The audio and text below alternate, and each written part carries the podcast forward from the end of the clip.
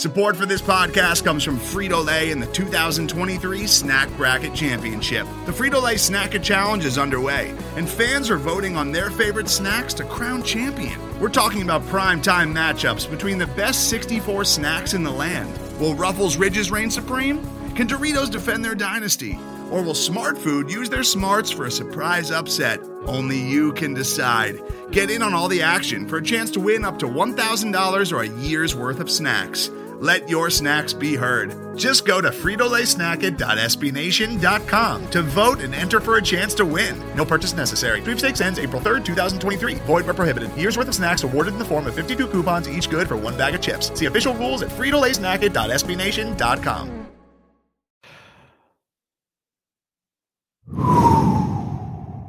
Ladies and gentlemen, boys and girls, your Phoenix Suns have defeated the Utah Jazz. What a hell of a game, Matthew. What do you think about that Oh, game, man. man? You scared me, but oh man, I feel great. Finally, a, a, a game that you know really matters. This was a playoff game, the biggest game in Booker's, I think, short career. Right, besides the bubble, this was just amazing, dude. I mean, I love overtime games. Usually not when the Suns are in them, but tonight was an exception because they actually finished it out. So I, I'm just pumped right now, dude. Well, and this is a reminder for all of you Suns fans who have never experienced Suns playoff basketball, or it's been 10 years since you felt it, 11 years. This game tonight is what playoff basketball feels like. Every possession, every screen, every shot, you're living and dying with every play. And it was so fun to enjoy that, to experience that, and to come out on top, man. I mean, that's that's it right there. I mean, that was That is. oh man. Yeah, and also just the fans in there, you can hear them. It sounded like you know the Yankees baseball's back. There's fans there. If you watch a Yankees game, it sounds like it's a full crowd. Tonight, it sounded like a full crowd at some times. And I was going to ask you, like, if you were to go when you go back to a game this year or next year, will you be teary eyed going to those games, or like just the first time you're in there with a crowd roaring, or would it be like the first playoff game or something like that? Because I got chills when I heard the fans like yelling after when Chris Paul was just tearing it up in the third quarter. I I don't know, man. I got chills. When when you hear the boos, when you hear the MVP chants, when you hear the crowd again, like all of a sudden, yes, you do get a little teary eyed, and it really makes me yo- like yearn and long to go back to the arena and play or play to watch because mm-hmm. it's been so long since I've been. And Yeah. to know that those fans got an opportunity to see this game tonight, to know that they upped the attendance to 5,500 in attendance, which is great. People are still socially distanced, people are still being safe, but it's, you know, we're, we're coming out of this thing. And Phoenix Suns fans are actually getting to experience moments like this is just, it was a fantastic evening. Uh, definitely gut wrenching. I had, it's, it's, what- What's funny is I clap kind of funny when I watch these games. I don't do one of these. I do a fist pound into my into my open hand. I do this. I was doing those, and I I, was get doing those. Yes, I get the like the I, I, like when Da was being Da tonight, man. I couldn't help myself but just punch my oh, fist. Oh, My, my left hand is killing me. Yeah, that's what it does it to you. It's the DA moments that he had tonight. I mean, I, I yeah, are you bruised up? I'm a little bruised up, but yeah. Yeah. I was like, if I go to a game, I can't be cheering like this. It's just I look really, really dumb. I just, I mean, more than No, normal. I'm just like, no. oh, No, yeah, I think just there's a lot of pent up frustration 10 11 years of you know shitty suns basketball uh, a lot of the national narrative being pushed away from the suns relative to the to the jazz i mean uh, one of our loyal listeners in the chat uh, Raymond Gonzalez says, "What the fuck? ESPN is giving props to Mitchell and Rudy for stand, standout stats. What the Mhm. fuck? You know, and who Are they- cares, man? Were you watching ESPN or FSN? Because I switched over to FSN in the fourth. There is no FSN anymore, bro. Oh my, my bad. Valleys. Rally, rally the Valley Valley Suns." Yes. so I was watching uh, ESPN pretty much the whole time. I went Okay. onto the Phoenix Fans app, which I see you're sporting the Phoenix Yes. Fans app. I got my. Frank the Tank tank top. dude. nice, Frank the Tank. Zero minutes tonight, Yeah, baby. throw off my Zero- guns like Ryan Rosillo. Ryan Rosillo, you ever watch him on the pod? He sometimes wears the uh, tank tops, really nice and close to the don't don't don't flex too hard there, man. Uh, but I got my I got my my Phoenix Fans uh, hat back here. Um, but I, I was asked, I was engaging in the chat beforehand. I was asking everybody, I'm like, well, where, where, are you watching this? Are we rally the Bally Valley tonight, or is it on ESPN? And everybody's saying when you get those national games, you got to watch on ESPN. And I, yeah. I'm kind of disappointed I did. Uh, I Dave was Pasch, Dave Pasch is a local guy, like. Mm-hmm. And he was getting he got the Suns record wrong. He's like 35 and 15. I'm like, hey, fucker, don't you jinx us. And then Mark Jackson just he he says some things because he's trying to be impartial that just sound dumb. Uh, so I paid for it, you know. But you know what? I got an opportunity to kind of see how the national media uh, looks at the Suns, and uh, I should have watched Rally the Bally Valley, but I didn't tonight. Yeah, you should have. And I, it was hard. I, I'm such an idiot. I actually turned off the app ESPN. I'm like, oh shit, I gotta actually go back and find the. It's still FSN network on my TV, and I actually went back to ESPN again. So I went there twice to watch the game. And then I finally found my dad, EJ. I'm like, this is where it's at, dude. This is how you finish off a game with Eddie Johnson yes. and Kevin Ray. They they're remarkable. They're one of the top in the game right now. Well, we'll see if that's who I watch tomorrow night because it is on TNT. Oh no, as we TNT play the, the Clippers. Yeah, TNT always yeah. does such a great job. But uh, we digress. Welcome, ladies and gentlemen, to the Suns Jam Session podcast. I'm John. He's Matthew, and you're a jamster if you are joining us live as we watch this, or if you're listening to this tomorrow on the Bright Side of the Sun podcast network. Make sure you subscribe, rate, and review wherever you are listening to this, because uh, you're not only going to get us, but you're going to get Fanning the Flames, which is another fantastic podcast podcast here on the Bright Side of the Sun podcast network. Uh, if you're watching us live on YouTube, go ahead and subscribe and smash that thumbs up button. Give us that like button. And, you know, if you're listening on Apple Podcasts, we like to call out some of our reviews. And we did get a new review, Matthew. Um, okay. Was real. You? Nope. Oh. This is from John Coon 303. And he says BDB and BPP. So Big Dick Book and Big Penis Paul, that's what he's calling out there. He's like, if you know, you know, love the pod, just like talking to my weird Uncle Thomas about the Suns. In all seriousness, though, keep it up. So thank yeah. you to John Coon 303 for giving us a five star review on Apple Podcasts. We truly appreciate that. If you do the same, we'll read it on the pod because why not? I think it's funny and I love our loyal listeners. So uh, without Beautiful. further ado, I know, are, are, you, please tell me you're cracking a beer open. You know, I didn't have one prepared. I'm sorry. I should be kicked off this pod right now. I have just kicked Matthew off of the pod for not having a beer with us Suns fans. I got a Coors Banquet beer because, according to Johnny Lawrence, it's badass. So let me pop this bad boy open. Ooh, man, that sounds hey. so good. Hey, welcome back. Let's talk about this Suns victory over the Utah Jazz, baby.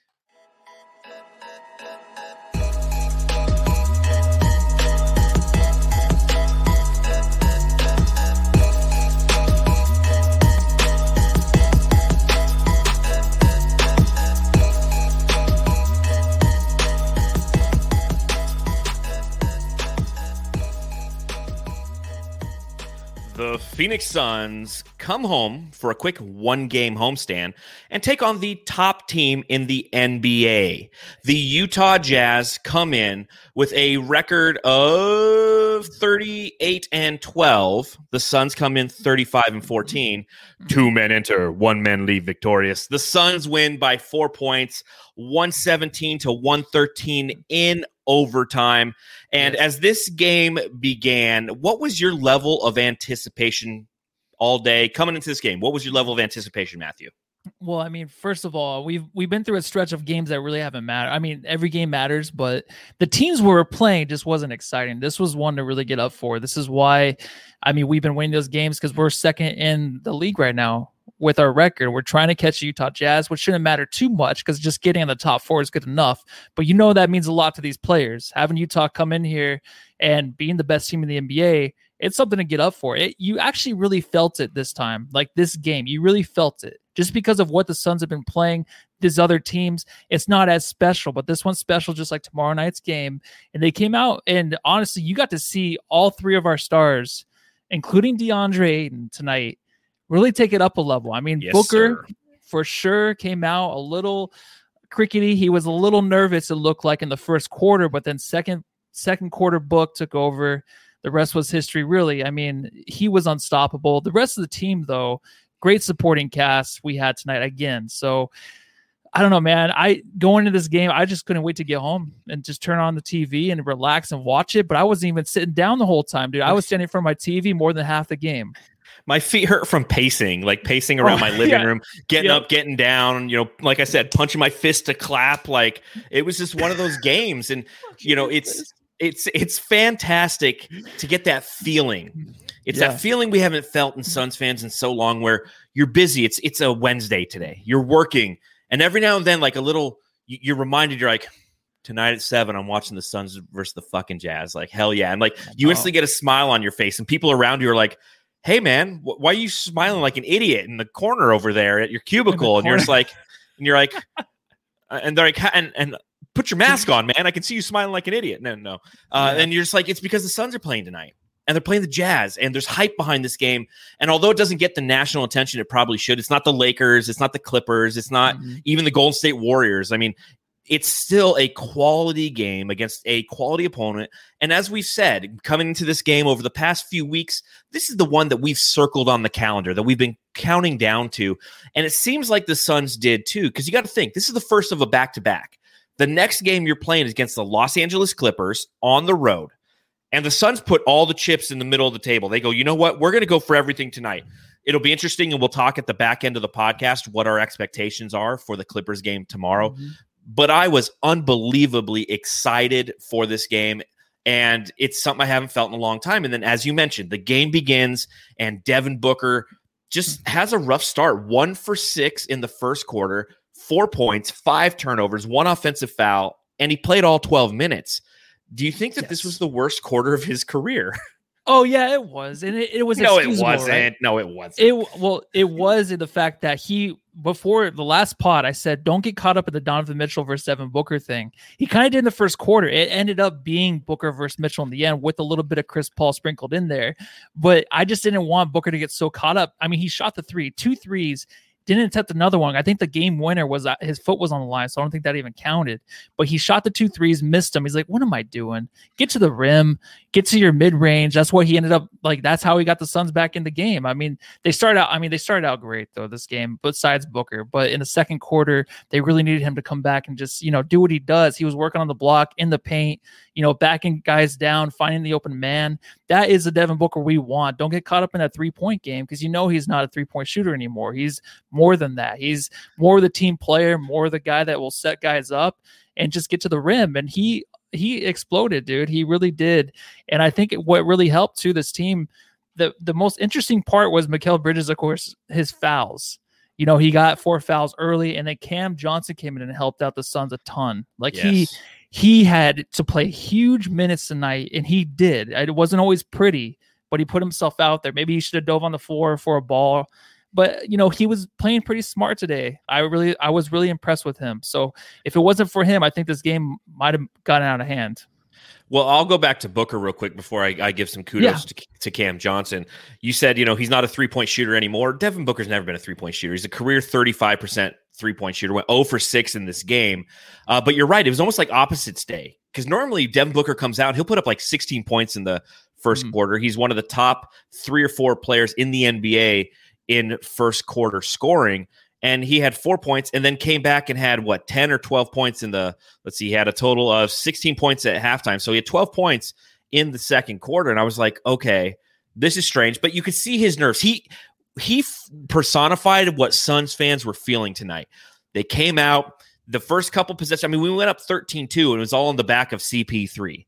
And yes. we're like, okay. And, you know, Booker, a couple bad turnovers, couple missed shots, and and we're like, okay, you know, he's nervous. He's kind of he's working himself through it, and then he came back. He came out in the second quarter. Like, ah, oh, Booker, there he is. There's my Devin Booker. He's starting to play a lot mm-hmm. better. But it was very interesting because I almost felt.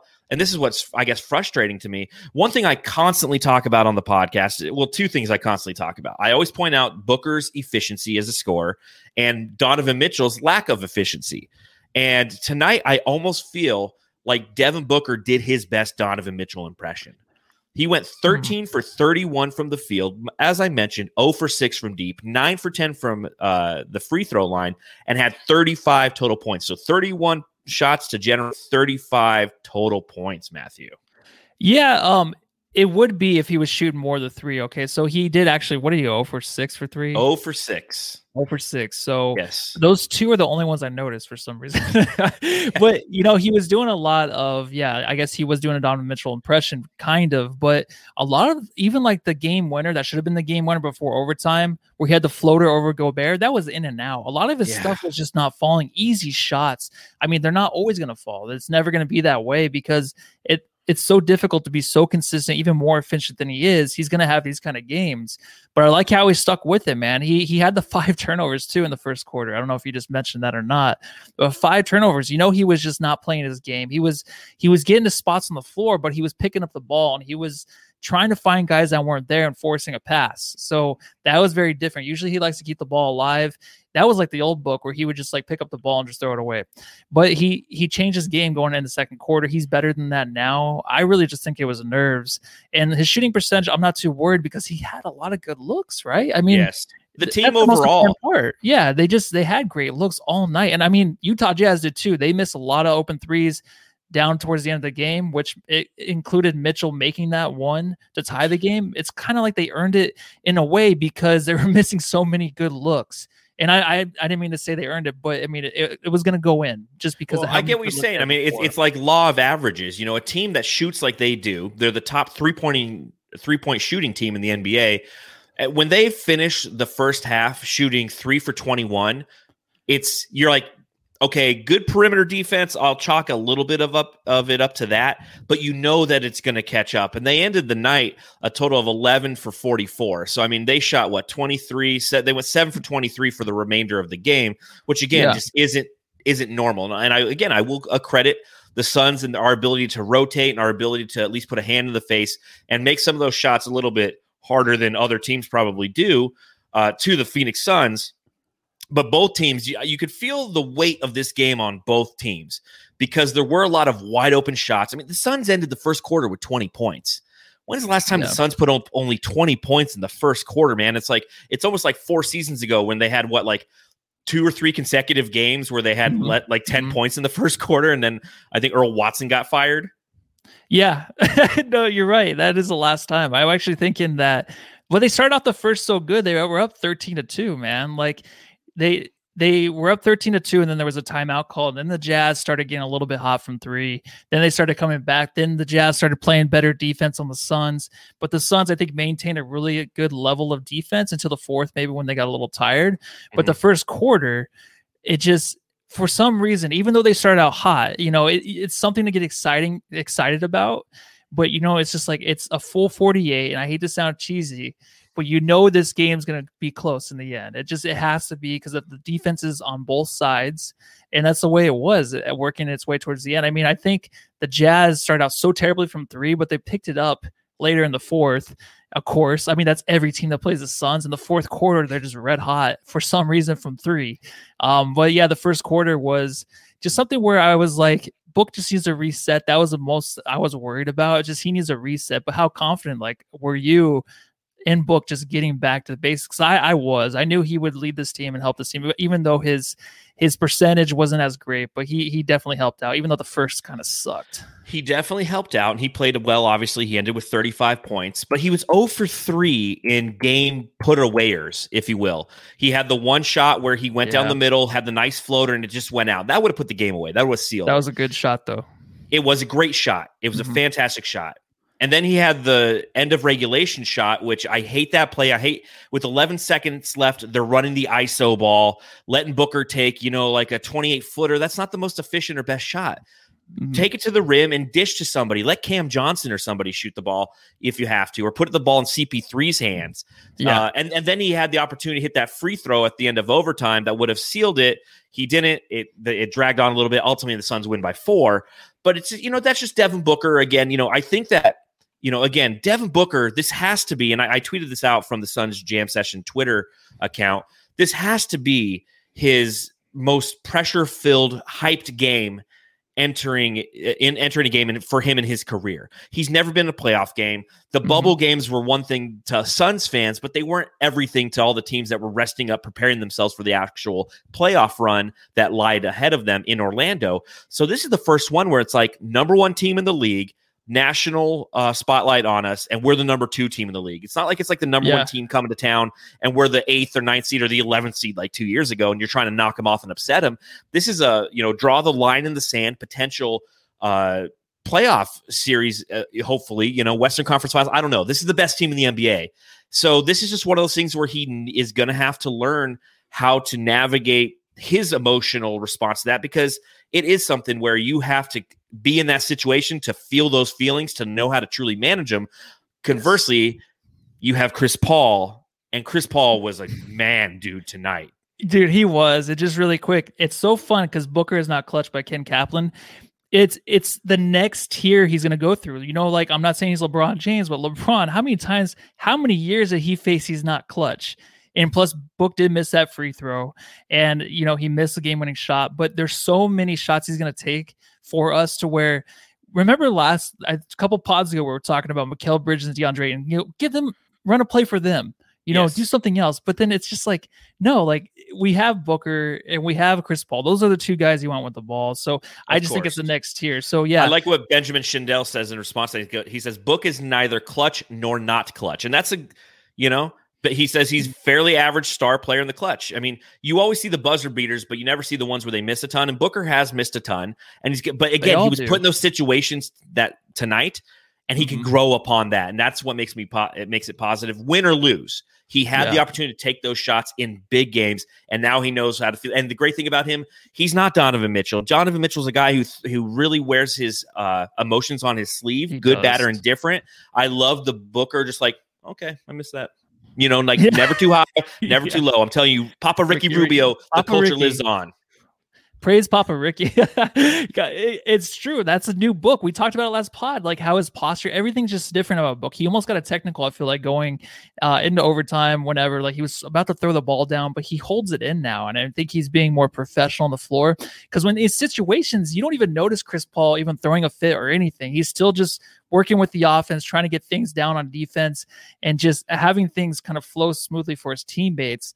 But yeah, you brought up Chris Paul, dude. He every shot he takes, and he was fighting Ayton tonight. Some nice alley oops, a couple of them. Mhm. Every shot he takes, though, you know it's you think it's just gonna go in. I think we hear that all the time on the broadcast, but it's so true. It's so nice to have Booker and Chris Paul when they're gonna shoot the ball and they they make they give themselves some space always. And it's just it's something that you just have to love because they're not jacking up threes. They're getting to the mid range, and that's just I, I love it. Efficient shots, man. I mean, They are. this this is a preview of playoff basketball, Suns fans, and how It we're going to operate. It's going to be Chris Paul. It's going to be Devin Booker. It's going to be, and we're almost there. I almost want to say Ayton's name, but we're not quite there yet. But I mean, the way that Chris Paul played tonight, again, he shot a total of 24 shots in this game. That is not typical Chris Paul uh, behavior as a member of the Phoenix Suns. He hit 12 of them, but you look at how he's played thus far this season. The most field goal attempts he's had in a game prior to this was 21, and that was against Oklahoma City in a loss back in January. So 24 shots is not something that we have seen from Chris Paul as of yet. He scored a total Mhm. uh, of 29 points. And you look at that, and that's his what you know. He scored 29 a couple times. He's had a 34 point game and a 32 point game. So it was definitely take what the defense is giving you. They're giving you the high screen and rolls and the elbow jumpers, and he was going to have that elbow jumper all day, and he murdered them with it. If I was a Utah Jazz fan, I'd be like, fucking cover him in the in the mid range and and make him throw it to Ayton. You know, Yeah. if if Jazz fans knew how Suns fans felt about Ayton, they would have been like, dude, feed him all day because I hear he's got butterfingers. You know, but they let him Yeah. take the mid range and he murdered him with it. And then on top of that, he had massive three pointers. Uh, he ended three for seven from uh, downtown, but I mean, I felt like every one of those was huge. A total of 29 points, nine assists for the point guard. Uh, just a fantastic game for him. When he was going, you felt confident. When he was shooting, it, it felt confident. Again, I really wish they would have tried to run that last 11 seconds of regulation through CP3 rather than having just book go for the dagger. Uh, but again, you know, just e- experiment, experimentation, uh, growth opportunity for Booker, and just seeing what you got, knowing that when those moments arrive in the playoffs, now he's felt that before. Yeah, I mean that shot that Book took, that's like the rest of the league, right? The rest of the league shoots those same shots. Any game you watch going into overtime or that's about to, that is the last second shot every team takes and every star takes. And for some reason, Booker got to the rim, not at ease, but he got to the rim when he wanted to. He just started too late in the shot clock, but he can get better looks than that. You know what I mean? We just we know he can. If if he got frustrated watching that, it's okay because we know Book can do better than that, even though the whole rest of the league, 100% of them are going to take that stupid shot with his toe on the line. You know, it's just that's Mhm. what they do. It's a better looking shot for the highlights. So that's maybe what they do. That's why they do that. That's what I'm thinking. Well, yeah, that's the viral moment that everyone will play over and over again, just like when Devin Booker hit the game winner in Dallas over the Dallas Mavericks. It's the viral moment. So I get it. I don't again, I don't fault Devin Booker for doing that, but I, I think it's time we talk about a guy who just showed the fuck up do it. tonight. Ayton Watch 2021. Dude, I was D- flexing, man. You D- guys- put those those hairy guns away, armpits. man. Put those guns away. Shave those pits and put those guns away. yeah. All of them. DeAndre Ayton tonight. Okay, he's a Mhm. guy who, uh, in the past last game, really didn't have a solid game. We talked about Ayton watch. Didn't care. Don't worry about it. It was it was good enough.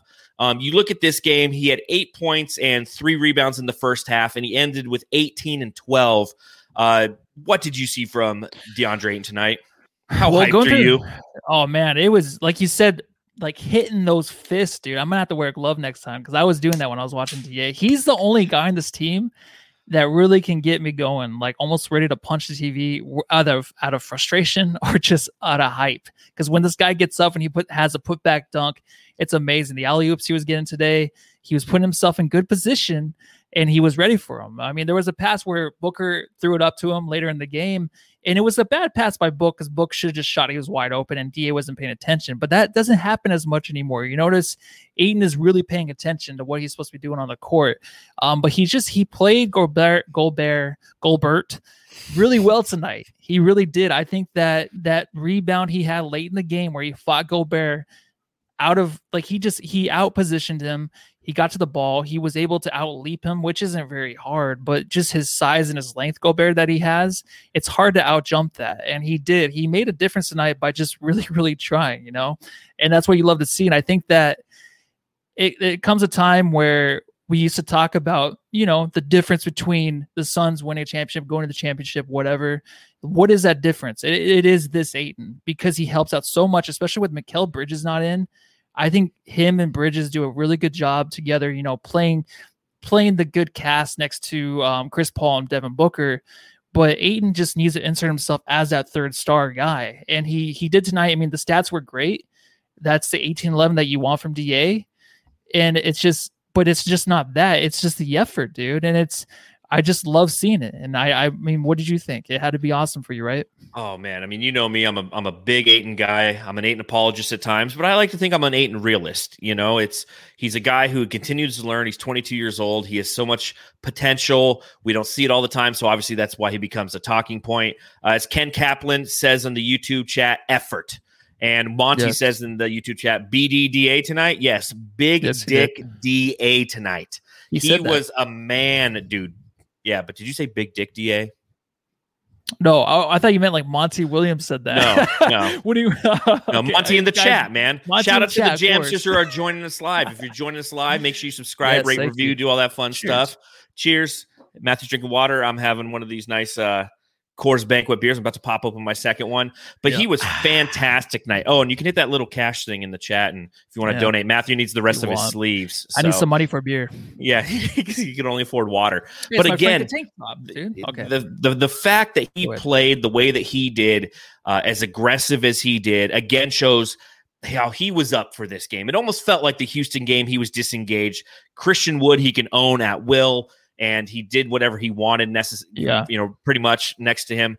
Um, but then you have Rudy Gobert, who's the second best rebounder in the league, and and kudos to the Suns in the way that they rebounded tonight because you knew that was going to be a challenge with the size that the Jazz bring. It's one of those questions and one of those things that all Suns fans are going to be watching for the remainder of the season because ever since the Denver Nuggets got Aaron Gordon and the Lakers got Andre Drummond and the Utah Jazz, like the Suns, didn't do anything, but be, they already had size. Is we're constantly worried about size and how are we going to rebound and how are we going to position ourselves.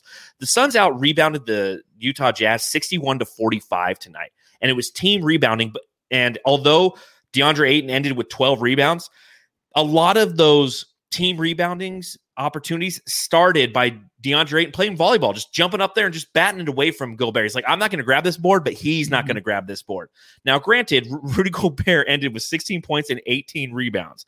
That just so goes to show you. I mean, he's the number two rebounder in the league, so you gotta try to negate him as much as you can. I don't, I don't think that 18 rebounds is negating him, but the way that DeAndre Ayton played tonight, aggressive, smart, uh, wanting the ball at times, uh, just his versatility really showed you that he has so much potential. And then again, you were right when- as you started this the eight and watch segment. You said he's gonna, you know, kind of be the reason why or why not we win a championship. He needs to be that third guy. He's starting to grow a little bit more into that role. So uh, kudos to DeAndre Ayton, brother. Yeah, and 17 minutes straight he played to end the game. That's Fantasy. That's never what I came like out. And he didn't show like there's a few times you can see like of course he's tired, but he didn't show it on the court. Like he didn't show it to the opponent, didn't show it to the coaches, like, oh, I'm tired, like get me out of here. He was focused on his play, dude. He has some of his best plays later in the game when he was super, super tired. Yes. And yeah, and one of my one of my favorite plays was Ayton is so good on defense to where it is Bogdanovich, but when Bogdanovich was driving on him, he just makes him go right because he knows he can block his shot with his right arm. yes. So he leads it into it. And he does that so much. I know it's just Bogdanovich, but Bogdanovich was killing us tonight. yeah. so man. to see that, it 20 was nice that he got that block. Yeah, but it seemed like he was going to make every big shot tonight. Luckily, a lot of those threes that he shot, of course, late in the game did not go down. But I honestly thought that he was going to be the killer for the Suns. I was just praying those weren't going in. They were good looks. But yeah, that block that Ayton had on him was just sweet, dude. I, I love to see that. Yeah, three total blocks for DeAndre Ayton this evening. And Bogdanovich, anyone with the last name Bogdanovich, whether it's Bogdan Bogdanovich or Bojan Bogdanovich, they always seem to kill the Suns. But like you said, he went one for eight from the three point line, ended with 20 points, which was the second highest score for the Utah Jazz. But again, kudos to DA for that defensive effort uh, because they needed it tonight because. You know, Mikal Jail was not in session tonight, man. No. Ended with zero points, played 20 minutes because he was in foul trouble the whole time. And I'm not going to lie, man. Donovan Mitchell was crossing him up left and right. He was. I said it to myself sitting on the couch. I'm like, he is whooping his ass. Like he, you know, it's it's sad to say, but it's true. And I've always, I'm not a big Donovan Mitchell fan, but you have to give him some respect. The guy knows how to fucking play, and he's really clutch. I think he is. I know he has a lot of games where he shoots a ton of balls, but who cares? I mean, this guy comes up big a lot for Utah Jazz. That's why they are where they're at right now.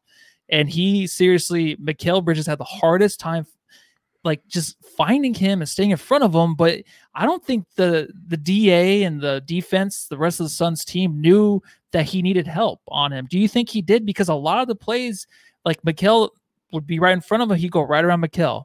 So I don't know if anybody was really helping him out or even thought to even help him out. Because um, this is a guy, Donovan Mitchell, where I know he's not, a, I don't want to say he's a superstar, but he's a hell of a player. And I think he needs more attention. But he's just going to get his 41 in big games. You know, he went 0 for 8 last game. That's why coming into this, I'm like, that sucks because you know he's going to go off in this game where he was just making big shots and getting to the rim when he wanted to. Well, and I think that's the trust that the Suns have in Mikal Bridges. They're like, listen, we're putting you on an island with the top scorer, a two time All Star over there. You're on an island. We're not going to throw double teams. We're not going to throw help. We're going to stay home on these shooters and create tough shot situations for them. And that's ultimately what the Phoenix Suns did tonight. And Mikal got burned for it. And, you know, now don't get me wrong, some of those fouls, as per usual, were pretty ticky tacky. They were pretty soft. I mean, I saw Devin Booker get mobbed like twice on one play. There was no call, but you know, Donovan Mitchell does one of those head jam things, and all of a sudden it's a foul. And Mikal Bridges was in it was in foul trouble, but you know, ultimately, uh, just wasn't his night. But again, that that goes to show you the depth of this team, man. Like this is a team that Devin Booker did not have his best game. He had 35 points because of volume, not because Yeah. of efficiency tonight, and we won. Mikal Bridges scored zero points and barely played at 20 minutes and and we won. Jay Crowder had six points on two for nine shooting, all of them from three. Now, granted, he had 12 rebounds. He was a lot of he gained a lot of the he was the recipient, if you will, of a lot of those volleyball team rebounding situations. But if you look at our starters, you had 35 for Booker, 29 from Chris Paul, 18 from DA, and our other two starters, Bridges and Crowder, combined for six points. Mhm. no, it's amazing. I love Crowder. See, it's so close to being one of those games where you just come out here, and you go, you you go on the pod and you talk about Crowder just being that annoying guy shooting the three, but he makes a huge three. That's why it's not annoying because he is so confident still. Even if he goes one for seven, he's still going to shoot the three. and he's he's literally the guy that got us started from three point land in the first quarter and then ended the game for us to give us a really nice lead Yes. when we needed it. And I just he is like we talk about the no no no yes guy. He is ultimately that. But I always trust him more than not. Even though if he does miss a big shot or airball it or break it off the front of the rim, I'm just like you know little curses under my breath towards him. that that might happen, but ultimately, dude, he is just so solid this year to where I haven't had that game yet. Even if he does go over 8, it's just like he does help us in other ways with the 12 rebounds. Much needed, dude. Much needed with Mikal Bridges out. As Mega Khalid says in the chat, extreme confidence. I mean, we got to come up with a nickname for Crowder because he's got like Mondo huge balls. This guy, he like he doesn't care. He will always shoot, and he's got a hairpin mm-hmm. trigger. It's like the ball comes to him, he's shooting it. So I'm that cracking open. Jamsters, think of something. There you go. Another one? I'm cracking open my second beer, man. What a man, what a man, what a mighty good man. so, uh, you know, a lot of people are mentioning the crat in, uh, in the chat, and you mentioned it a little bit earlier. I do want to talk about Cameron Johnson. Uh, he did a great job tonight. Eleven points off the bench, three for five from three. He was the guy who should have taken all of Crowder's shots for him because his his shot was looking smooth. He also had eight rebounds. So again, I mean, you look down the list. I mean. Dario Saric, uh, eight rebounds. Cam Johnson, eight rebounds. 12 for Ayton and Crowder. Uh, Torrey Craig had five coming off the bench. I mean, it was truly a team rebounding night tonight. But Crowder did a Crowder and Booker combined did a pretty good job on Mitchell relatively. I mean, he scored 41 points, but I really like what I saw from Crowder tonight. You mentioned it a little bit at the top of the pod. Give me a little bit more on that. Uh, with him just well, okay. So Crowder, if we want to talk about Crowder, I think you have to talk about I'm, I'm sorry, uh, Cam Johnson. Yeah, I was like, you know, I was like, did I just talk about Jay Crowder? Yeah, okay. So, Cam, yeah, Cam Johnson brought him up earlier. Uh, he was definitely the reason, and you know, it's might not to be too early to tell you who my jam star of the second quarter was. It was Cam Johnson. You know, I was tracking it actually by quarter because first quarter was Chris Paul, then Cam Johnson was the second quarter jam star, and then the second half I was just on my feet watching the game, so I didn't track it after that. I but Cam tracking. Johnson, yeah. So after two quarters, it was too much. But Cam Johnson, dude, I just he's not there yet. You know, of course he's not. He's still a young guy, but his his just throwing himself out there, even if he's gonna mess up. And I said it earlier, is the best thing about him because he doesn't care. Like he'll he went to the rim today against Gobert or tonight, and he wanted a dunk on his ass, but he got fouled. And that's exactly what you want to see from this guy. Get to the rim, go up against anybody down there. You know you're going to get blocked by Gobert, but who cares? You're going to get the foul, and that's what happened. So he throws himself in these situations that are really uncomfortable, and a lot of players will be very hesitant on those things, like on the court. You know, if I'm not comfortable, I don't want to make a fool of myself on ESPN. It doesn't matter to Cam Johnson; he's still learning. He knows he is, but he hit some big threes tonight, three for five, which is great. He had a nice block on a on a fast break. You know, just things that you want to see from a guy who is going to come in and ba- back up one of our favorite players, Mikal Bridges, and put in the extra effort for every minute he's on the court. You know, 36 minutes. I think I predicted that Mikal Bridges would get like 36 minutes tonight, but it was Cam Johnson. and Yeah. He came through every minute. Well, he had to make up those minutes for Mikal Bridges, and he did so in a serviceable fashion. It's a good growing game for him as well. So, kudos to Cameron Johnson on the way that he played tonight. Uh, shout out real quick to Perplex Yes. Damage. Uh, throwing a little donation in the chat. We appreciate it. We're going to get Matthew those sleeves, I promise. And I love his analogy. He says D, uh, CP3 and Devin Booker are Murtaugh and Riggs, and DA's Joe Pesci and Lethal Weapon 2. It's fantastic. That's like, I could That probably write a whole piece on Bright Side of the Sun about Yeah. that exact. Uh, If I finished one of the whole movies, I would know what they're talking about. Oh, the only man, one I great. saw was in It's Always Sunny. It's Always Sunny. That's The the, only Lethal Weapon I one. really saw. Uh, it's funny. Well, Griggs. Uh, well, it's time for one of our newest segment segments and one of our favorite segments, and it's actually brought to you by our friends at Cartisement.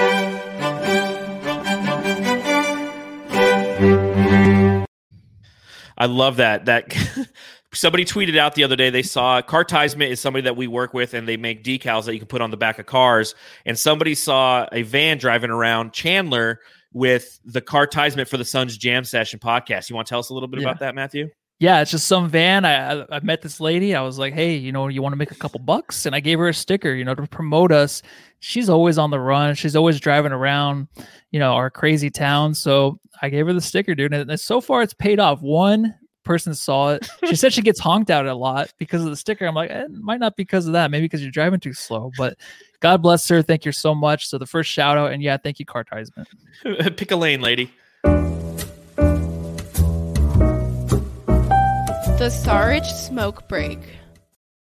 All right, Dario Sarge. It's the Sarge smoke break time because he clearly looks like a guy who would hang out outside of a Circle K smoking Camel Reds. Is that thing? Marlboro Reds. It's been a while since I've smoked cigarettes. It's been a Yeah, long time. Uh, Dario Sarge only played 11 minutes in this game, but very impactful minutes. They were pretty much Monty Williams was trying to deploy him in the minutes in which uh, Rudy Gobert was not playing, and you know trying to go up against Derrick Favors. Tried to match him minute for minute, didn't ultimately do that. Derrick Favors had a total of 16 uh, minutes, but eight boards in 11 minutes and six points. What were your thoughts on Dario? I feel like he played like more minutes, right? And it was kind of like insecure minutes from Monty, like not knowing what to do. I mean, he wanted to match up DA with Gobert, but then it didn't happen, and it did happen. Sometimes Sarge was in there with Gobert, but I mean, I wanted to see more of Sarge against Gobert. I don't know why. I think like he had the one time down there on the block underneath the rim where he like shoved him out of the way, but missed a layup. You know, that's what Yeah. Sarge does. He misses those layups that are almost gimmies. That was a gimme, and it hit the back of the rim and came out. But Sarge 11 minutes and eight rebounds still. If they said on the broadcast eight rebounds, like what the hell? That just shows you like the team rebounding is really killing this team. And uh I just I don't know. I loved him and I I thought he could have played some more minutes. Do you? I mean, did you?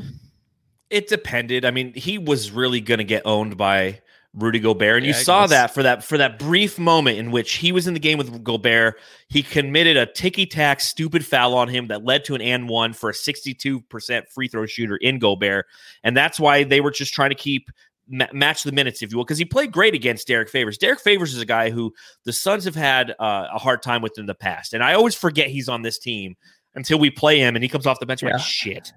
He's a guy who can block shots, out rebounds you, and just kind of keeps the, you at bay. And Dario Sarch with his big cigarette butt, throwing it around the, the lane, moving him off of his spot, taking his butt, just right in his hamstrings. Get out of here.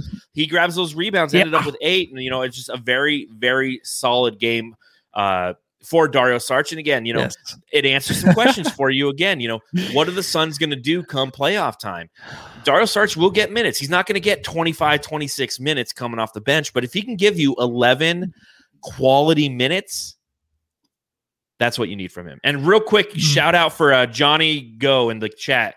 He's here for this. He's the one who actually came up with the name of the Sarge smoke break. So make sure you DM, DM us on Twitter because the Phoenix fans app has actually given us a super Dario shirt to send to you, Johnny Go, for coming up with that name. We Yeah, appreciate Very it. much, man. So Wait, is that real from Alex Kroll? Alex Kroll, 25 bucks. You guys are goaded. Love your pod. Thanks, Alex. We appreciate that. Matt, we, we're going to give take- Matthew both It looks- sleeves. Yeah. Okay. Yeah. That's You ne- I thought he like took that money from us because it's been red. I'm It's like, are we red. minus 25 bucks now? That's awesome, man. The Jamsters, Thank you very much, man. You guys are absolutely Yeah. fantastic. We really appreciate it. Jam star of the game. This is your mid podcast reminder to go ahead, subscribe, rate, and review. Follow us at Suns Jam on Instagram, Twitter, and the Phoenix Fans app. You can follow me on Twitter at Darth Voida. You can follow Matthew on Twitter at Matthew Lissy. And make sure you hit that thumbs up below. Somebody said there's a thumbs down. That probably means there's a Jazz fan in here. That's okay. It happens from time to time. Uh, if you're watching along live, also make sure you tell us who your Jam star of the game is. Matthew, this is kind of a tough one.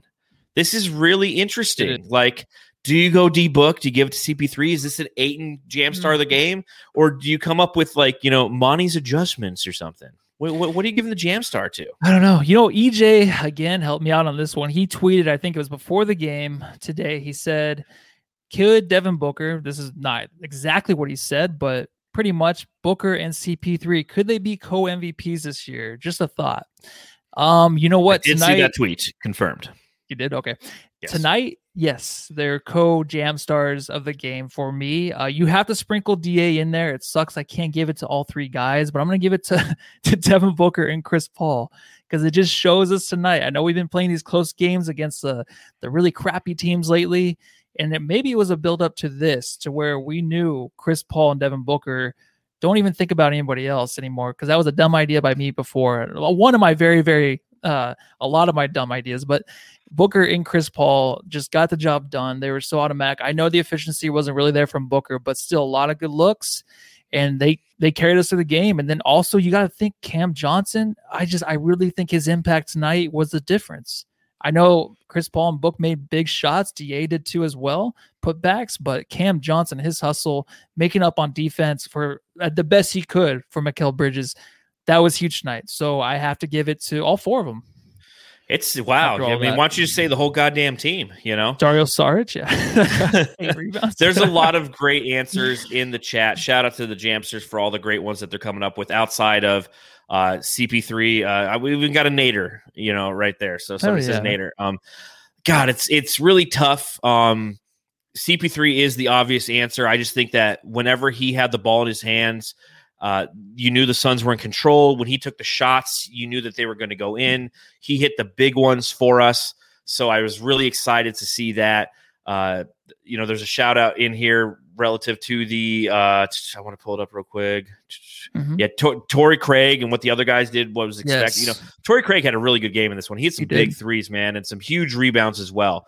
Um, so it's just across the board. I just it, it's really hard for me. I got to agree with you. I think it's a co MVP kind of night for Devin Booker and CP3. I mean, they combined for a total of 55 shots. We haven't seen that from a Phoenix Suns team yet this year. We've not seen this brand of basketball. They took 55 of the 101 shots for the Phoenix Suns tonight. And that's what it took to win. You know, I mean, yeah. that's and it's great to see. It's good to know that we can do this. And it's just it's uh, Kyrie Irving's in the chat and he says the Suns are frauds. Laugh my ass off. So mm, thank you, Kyrie Irving, for joining us. This is awesome. Thanks, he says man. he I appreciate it. He says he owns our team. Give us some money. Lace Bacon gives five bucks oh, in playoffs, baby. Yeah. Like hell yeah. Like no, we man. I feel like a stripper. I feel like I'm at Paul Pierce's house right now, throwing chips at me with all this money. you know, I was going to ask you really quick before we go away from this. So you chose Chris Paul, right? Chris so, Paul and and Devin Booker. I'm with you. I'm with co MVPs okay. because that's what Eddie said. I saw that tweet before the yeah. game and it was spot on. It's like these guys combined carried this team tonight. Uh, I love Da and it's it's I'm so close to giving it to Da, but you know what? The the feeling that we are all feeling right now that is the jam star of the game. Mm. Success. Mm. As an Arizona sports fan, period, you don't feel very good. And get, granted, this is a regular season game, and I know that, but man, it's been so long since we've had an opportunity to feel excitement going into a game and to come out of it the other side and be like, man, we won. Like, holy shit, like yeah. we won. And to have a podcast to do this and hang out with all these people, I mean, it's just like, holy shit, man. Like, way to go. Way to go, Suns. What a win tonight. I just, I, I'm so I'm so excited. Thanks to Jay Nunya as well, man. You know, yeah, a, thanks a, a, lot, dude. Stripper sticker. I absolutely love it. So well, I just want to ask really quick before we go for on. it. So you know the MVP conversation is going to come up between one of these two guys, Booker and Chris Paul. I just feel like when you have this kind of game, and you know, I'm not even going to look at Booker's stats again. I think he was very efficient from what I watched on the court. You still go to Chris Paul, right, as the guy to help us lead and win these games. So he would yes. be the MVP of the Suns. I know the stats aren't really there, but I just wanted to say, like, I think he's, I, God bless Book, dude, superstar, my favorite player, um, one of my favorite players. But I just think Chris Paul is just really, he's the guy you go to for MVP. Exactly. And Devin Booker's yeah. going to learn how to be the MVP from watching this guy and how he operates and how to be efficient and all those little micro things. But Chris Paul is the MB, is the MVP of this league. He's the big yes, dick book sure. of this team. So, uh, and a, a, couple other notes I just want to throw out there because I don't like the Jazz. Um, I tweeted it out and I completely stand by this statement. Uh, Donovan Mitchell spends more time on the floor than Pine Sol does. He just hangs. He every shot he ends up on the floor. And Rudy Gobert, what a bitch! This guy act like he got shot in the back of the head like JFK, like it was November 1963. Oh and then, like once he realized the call wasn't going his way, he got up. The medical trainer was like, "No, uh, I got a concussion protocol, man. You nearly died out there." And then he should got a fucking technical foul at the end of the game for that contact bullshit taking his time, standing there like he's clearly trying to ice the player. How yeah. do you not tee him up in that situation? He should be My, out. He should at least technical. At least give us another free throw for that because like that's that's not fair. That's you know a, that's delay a game shit. You yeah. know so. But you uh, can't ice Chris Paul. James Smith in the chat for not blaming Ayton tomorrow if there's a loss. James, oh. if you're new to the podcast, we almost tomorrow. never we almost never blame DeAndre Ayton. But let's let's go ahead and talk about the next. Well, let's let, us let us finish kind of the jazz mm-hmm. off. Again, let's put this one in a bow. We're now 36 and 14 as a team. In through 50 games, we've won 36 of them. Like freaking a, what a year this is, man. This is fun. Um, but if you look at our guess what, Guess what? this is where we talk about different things prior to the game, and we're about to do that about the Clippers. Uh, we said over under eight missed threes from Donovan Mitchell. What did you say in this one? I said under. You said Nice. over, right? Yeah, and do you know how many he had? He had eight. He had eight. Right? He had eight missed Yeah. So we were both right. yeah, we both won. We both won. care. And then we said who wins, Suns or Jazz? And we both said the Suns in this one. So that brings our regular season standings. I'm 22 and 12. You're 25 and 9. And now we turn our heads. We celebrate. Yes, I burped because I'm drinking plenty of Coors Banquet beers.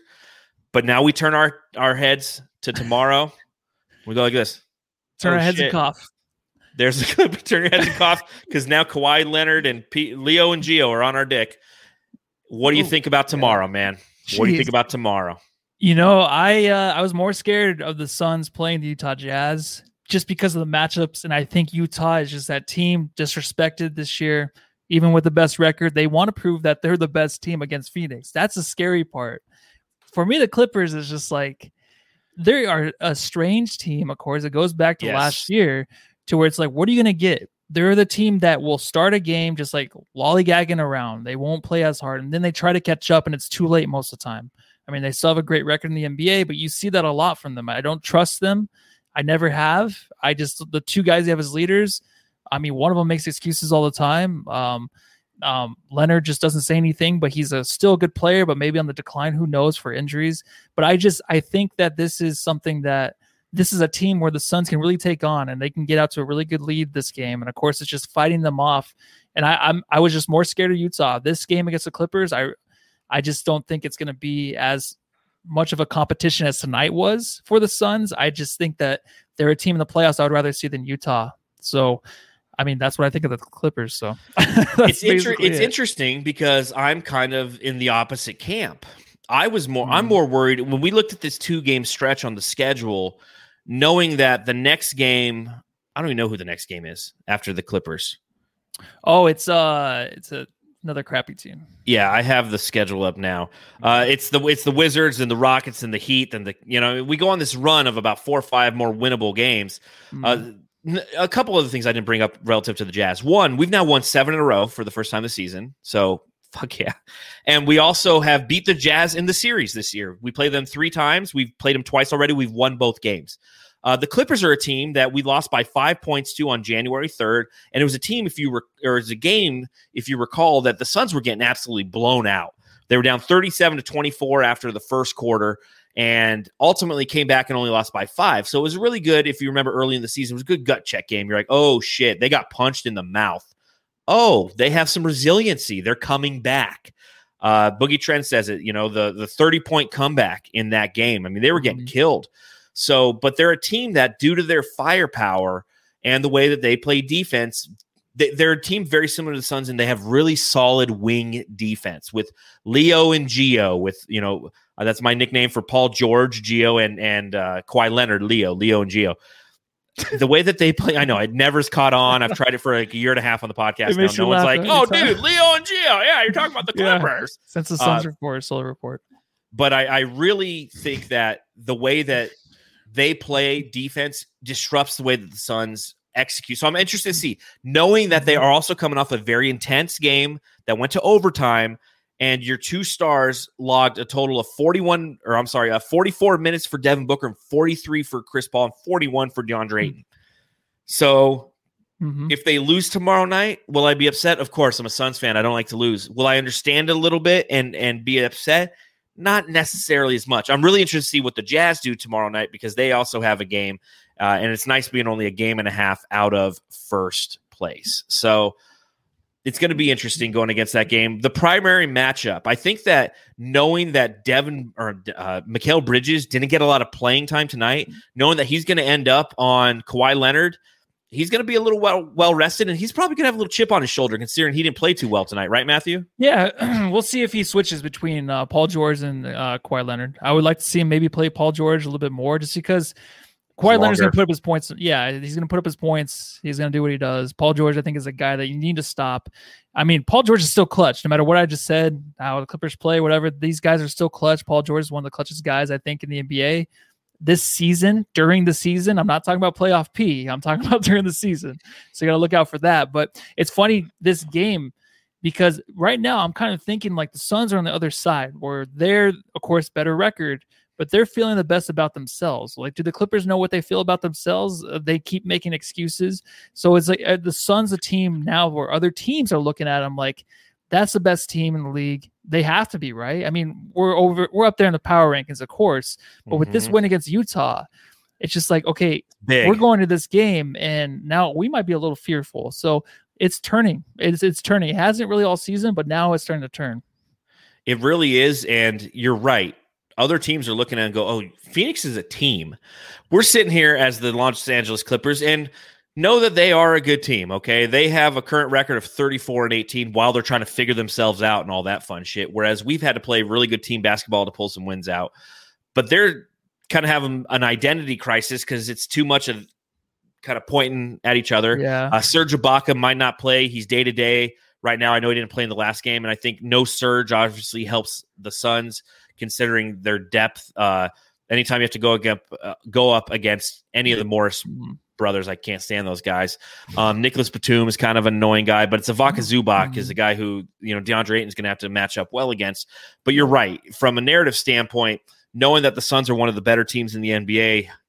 Do they strike the fear into the Clippers a little bit? I don't Maybe. And I didn't even answer your primary matchup thing, dude. No, that's I'm fine. sorry. It's for me. It's just Ayton versus whoever the hell. It- the more consistent Ayton we have against big men, that's the matchup I'm always watching every night. Just so it's him going against whoever. So who wins, Matthew? Suns or Clippers? Suns for sure. Yeah, I, got to go with Suns too, man. I mean, they're Okay. seven and zero in their last seven games. Uh, they're just they're playing unreal right now, unreal basketball. They can beat you in so many different ways. Yeah, the Mhm. Clippers are a tough team, and if they if the Suns lose, I will not be surprised. But at the same Yeah. time, like, how can you go against this team right now? exactly, man. Fun. Real quick, Real quick, uh, Cameron Nia is in the chat and uh, asked the question: Suns Jam session. What are your thoughts about Jevon taking Langston's minutes, and do you see that in the playoff? Cameron, I know that you're a new watcher, so make sure you subscribe, rate, and review because we talk about this all the time. But Matthew, you want to give us kind of a rundown on what you see there? Yeah, good question. It'll probably be the same answer for this always. It's just like it's interchangeable. You're gonna get you're gonna get Langston Galloway coming back for the playoffs. I just I don't know. You're gonna get either one of those guys. Right now, Jevon is like I think he's a good backup player in the playoffs. Defensively, you need him, and Galloway, you need him too as too as well. There it is. It's been a couple pods, but I said it. Um, I just think that you need both of them. And what I love is it doesn't matter to me. I just I can care less what which one of these guys comes in because they're going to perform, and that's all I'm worried about. And that's all the Suns coaching staff and the other players on the core are worried about. They know these guys are going to give them great minutes, either one of them. Well, and again, I think that when you're going against a team like the Utah Jazz, Jevon Carter's a good matchup because you need to have solid defense, and that's what he brings. And the the reminder of the game that we watched tonight was two of the better defensive teams. They were both top five defensive teams, and it felt like it in this game, and it was fun to watch Yeah. because of that. And it was funny how even when these teams got open, they were missing shots, so it even it helps those numbers. But relative to Cameron's question, Jevon Carter is your defensive backup two guard essentially. He's not a he's not a point guard anymore. Cam Payne's taking those minutes, and again, kudos to Cam Payne tonight, man. I mean, Campaign had another great game. Yes, I can. we do this all the time. We always forget these guys that are just Yeah. still killing it for the Suns. I just I'm so impressed by the way that he plays. Uh, I mean, he's he's a little fire starter uh, on offense and defense. But Jevon Carter's a guy who can he's pesky. He's going to make the the opposition work. And what I liked tonight was when he was in, he was making Donovan Mitchell work and making Mike Conley work. And one thing I noticed is a lot of times Donovan Mitchell can hide on defense because he's guarding Mikal Bridges or Cameron Johnson. And so you have to make him work, you know, when he's on offense Yeah. and defense. And Jevon Carter, when he was trying to Jevon, he, there was like four or five plays where he was guarding Jevon Carter, and Jevon Carter was just running around trying to get through screens. And you can see Donovan Mitchell's like, fuck this, man. I don't play defense. Like, that's not what I do. Devin Booker plays defense now. He hustles on defense. But I like Jevon Carter coming in and just adding a little more spice of defensive intensity because that's that's the identity of this team. is we are a clutch team. We are a slow paced team that likes to mull you to death almost with CP3. Then boom, then we're going to hit you with some offense, and then we're going to defend you. And that's the funnest part about this Phoenix Suns team is we play defense. So why is Jevon Carter taking Langston's minutes right now? Because Monty Williams wants to see how that looks. And he knows what Langston looks like because he he played him for about 15, 16 games. Now it's Jevon's turn. And he's going to see how it looks relative to different competition. And when it comes to playoff time, he's going to tighten those rotations based on who they're playing against and then go from there. Yeah, exactly. And just really quick too, one guy that excuse me. Oh, You are try to, try to end strong. I just I failed. Uh Nathaniel Darius actually brought up just really quick. Craig, Mhm. we didn't really talk about him too, but we're talking about trust with players that Monty trusts. And this is one guy you know for sure. Torrey Craig Cam Payne. He he is trusting him like game in game out. He's getting minutes. He's taking big shots. He's a confident player. Whatever he's doing on the court, defensively still there. Offensively, he can hit a couple big shots. But he's just he's a smart player too. You want him out there in crucial situations, just like tonight. So with that rotation, I really think that Craig is going to be like one of the solid solid guys that come off the bench for the Suns. Yeah, he's definitely going to be someone who's going to be in those rotations mm-hmm. for the rest of the season, and we'll see how it comes come playoff time. But big rebounds, and and and as Nathaniel Darius said in the chat, there quality fouls. He really put some fouls on when they needed to happen to prevent the opposition from having an opportunity to win tonight. So, I think on that note, we're nearing in the hour mark, which means it's time's up. We're done here. Uh, let's party. Let's party, Suns fans. Uh, you know, real quick, here's a reminder if you're listening on the Bright Side of the Sun podcast network to subscribe, rate, review. If you're on Apple Podcasts, give us one of those five star reviews. And if you leave a review, we'll leave it. We'll read it. We'll read it right here on the podcast. These beers are starting to hit a little bit. You know what I'm saying? Uh, you can follow me at Darth Voiding. You can follow Matthew Hi, Matthew Lissy. and you can follow us at Suns Jam on Instagram, Twitter, and the Phoenix Fans app.